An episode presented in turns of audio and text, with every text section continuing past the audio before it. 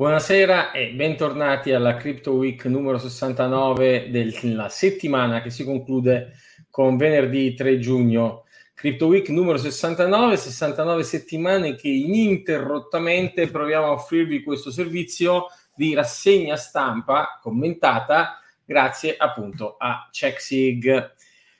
E una settimana questa tutto sommato abbastanza ri- rilassante, eh, non fosse che nel mondo cripto anche le settimane rilassanti sono piene di notizie. E allora prendiamola con una spigolatura particolare. L'annuncio che la brasiliana 2TM eh, è costretta a licenziare 80 dipendenti. Chi sarà mai la brasiliana 2TM? Beh, la più grande borsa sudamericana e la stessa cosa la sta facendo anche Bizzo, l'altro grande competitor sudamericano, ma non è soltanto un problema del Sud America, è un problema anche del Nord America. Coinbase infatti blocca i piani di assunzione e anzi scrive appunto di eh, misure cost cutting. Forse che Coinbase e il Sud America sono soli? No, ecco qui anche eh, Gemini, anche i fratelli Cameron e Tyler Winklevoss scrivono ai loro dipendenti annunciando delle, ehm, dei licenziamenti, tutto dovuto a questo momento di mercato estremamente negativo, mercato in generale eh, a livello globale, non solo mercato cripto, come sapete, eh, inflazione ai record massimi, una guerra in Europa, ehm, nubi all'orizzonte, che non si prevede che vadano via molto presto. E allora come sintetizza Coindesk, in generale tutte le crypto firm, e specialmente le borse, tagliano eh, le assunzioni. Oddio, tutti, tutti, ma non proprio tutti, perché per esempio Fidelity Digital Asset, eh, forte di essere probabilmente parte di un gruppo molto robusto e molto solido, approfitta di questo momento eh, di difficoltà per assumere 110 technology workers da qui alla fine dell'anno per eh, rinforzare le sue operation nell'ambito dei digital asset. Quindi attenzione che è un mercato, come sempre, in cui se alcuni soffrono, altri in realtà costruiscono per il futuro. Quello che vale per gli hodler, cioè quelli che soffrono nel momento in cui il prezzo di mercato va giù, ma tengono duro, questo vale anche per le aziende. Eh, settimana ovviamente piena anche questa di brutte notizie sul mercato. Un'altra cripto che è andata giù è Solana, eh, per carità se lo merita anche perché di nuovo questa settimana ha avuto un downtime di 4 ore dovuto a una bug. Come vi ricorderete è il secondo problema operativo che ha questo mese, non il primo, e non è neanche il secondo in assoluto perché insomma Solana, come ci ricordano eh, gli articoli di stampa che vi abbiamo selezionato e che ricordiamo trovate sulla pagina di CheckSig dedicata alla Crypto Week, eh, insomma Solana non è stato un campione di affidabilità.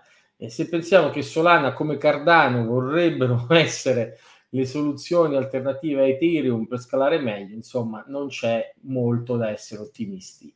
Oddio, cosa ho detto? Ottimismo. Optimism in inglese. Optimism è una piattaforma di layer 2 costruita uh, su Ethereum che proprio questa settimana ha lanciato il suo, go, il suo governance token. No, sapete che queste shitcoinery staff hanno sempre un token con cui bisognerebbe diventare ricchi. Bene, la piattaforma è crollata sotto il peso eh, degli scambi dovuti al suo stesso governance token, insomma, soluzioni del tutto inaffidabili eh, ci sono lì fuori.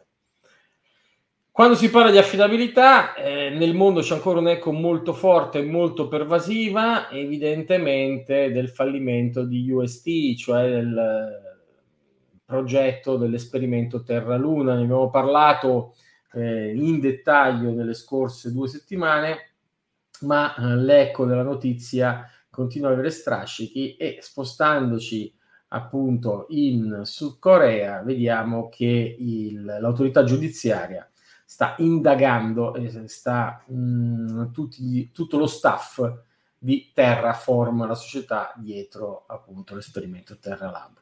Esperimento Terra Lab che pensate aveva anche un mirror protocol, cioè qualcuno che spudoratamente, senza vergogna, eh, lo copiava e che peraltro ha sofferto questa settimana un nuovo exploit perché semplicemente non funzionava. Figuratevi, già il codice eh, originario era pericolante, queste copie manutenute male e quindi il mirror protocol di Terra, anche lui questa settimana è andato giù. Nel crack dei, di Terra Luna, un, eh, vi abbiamo raccontato come settimana scorsa eh, ci sia stato oh, in qualche maniera dei movimenti importanti anche sul fronte degli stablecoin a, ehm, collateralizzati, quelli non algoritmici come Terra Luna.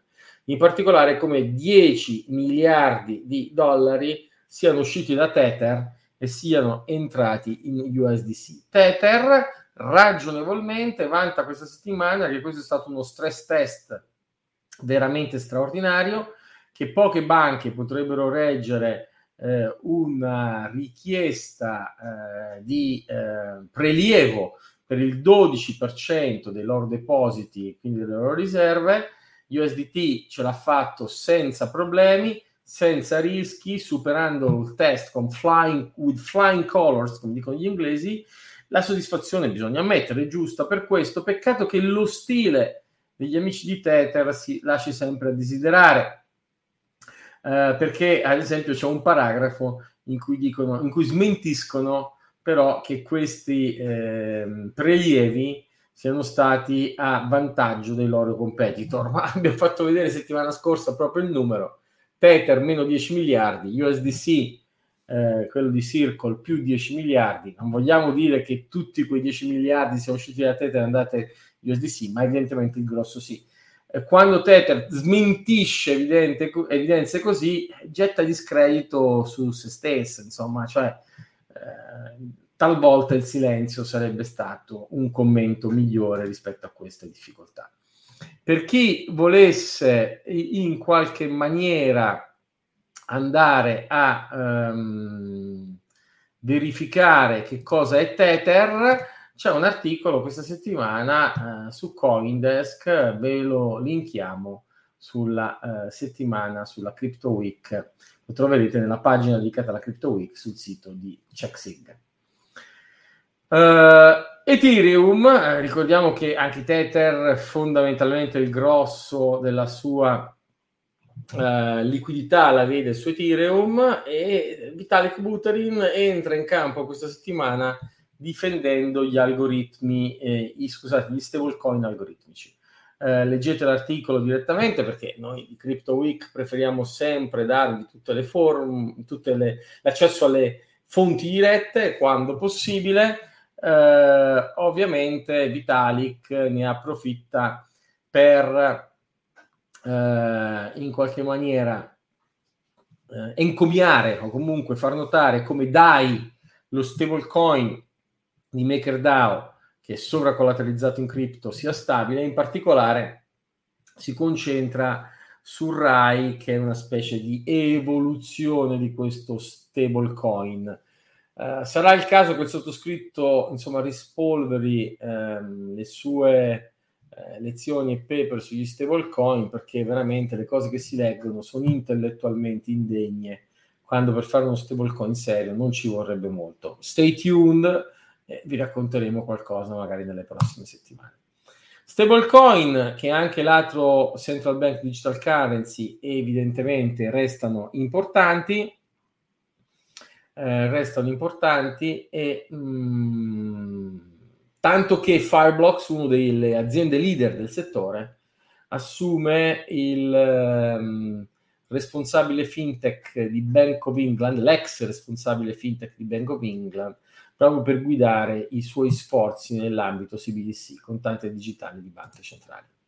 Ma torniamo a Coinbase non tanto per raccontare appunto eh, i problemi o lo stop alle assunzioni e licenziamenti, quanto per raccontare di nuovo della coda lunga di una notizia che aveva fatto rumore settimana scorsa. Vi ricorderete nel report trimestrale del primo trimestre 2022 di, Coin, di Coinbase Coinbase aveva dovuto ammettere che nel caso di fallimento gli asset, le cripto detenute dai suoi clienti presso Coinbase erano aggredibili dai creditori. Eh, nulla di nuovo, cosa che bisognava sapere da sempre, però evidentemente il mercato se ne era dimenticato. Eh, chiariamo una cosa, Coinbase è grande abbastanza ehm, e quindi eh, Coinbase è grande abbastanza da non, vedere, da non esserci un rischio immediato di fallimento. Ma quello che riguarda Coinbase riguarda anche le banche. Se una banca fallisce, i depositi non sono garantiti di per sé. Sono garantiti fino a 100.000 euro in Europa e fino a 250.000 euro negli Stati Uniti, proprio perché esiste un fondo di garanzia interbancario, cioè insomma tra le banche c'è una specie di mutuo, di mutuo soccorso con cui si aiutano l'un l'altro. Eh, evidentemente dovessero fallire però tante banche sistemiche, eh, ci si può chiedere se quel fondo di garanzia c'è. Eh, ovviamente per le cripto non c'è neanche quel fondo di garanzia e allora ecco che in tanti hanno detto not your keys, not your coin. Certo, not your keys, not your coin, se siete capaci va benissimo, è un'ottima cosa, però attenzione a non perdere i PIN le passphrase, attenzione a non farveli rubare e preoccupatevi di cosa succede quando voi doveste venire a mancare se i vostri cari riescono a detenere o a rientrare in possesso delle loro cripto. Se queste tre cose vi preoccupano, beh, siete cascati nel posto giusto, rivolgetevi a CheckSig che offre proprio servizi di custodia, peraltro assicurata e auditata da terze parti e con prova di riserva.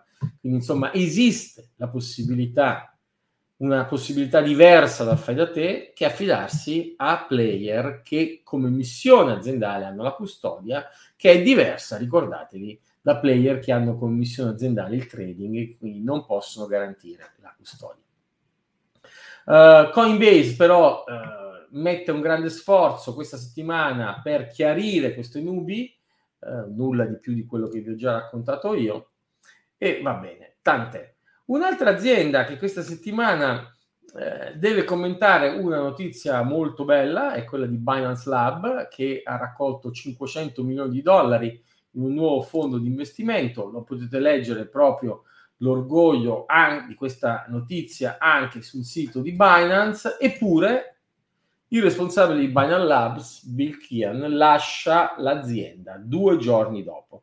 Uh, ovviamente Binance ha chiarito che si tratta di motivi personali, uh, certamente insomma un po' strano che il responsabile della venture capital di Binance lasci proprio in un momento di così grande successo. Binance può festeggiare questa settimana anche il fatto di aver ottenuto il regulatory approval in Italia. Regulatory approval vuol dire semplicemente che si è iscritta all'OAM, come peraltro anche CheckSig eh, ha ottenuto la sua iscrizione all'OAM. L'OAM, vi ricordo, ha istituito un registro dei Virtual Asset Service Provider, quindi no, da ora in avanti, se volete sapere chi sono dei provider affidabili, c'è un registro che in qualche maniera vi dice chi perlomeno si è impegnato. Eh. Allora, come vedete, la selezione non è stata particolarmente stringente, eh, però almeno mi raccomando, se ci ascoltate, non affidatevi a operatori che non sono neanche inseriti in quel registro.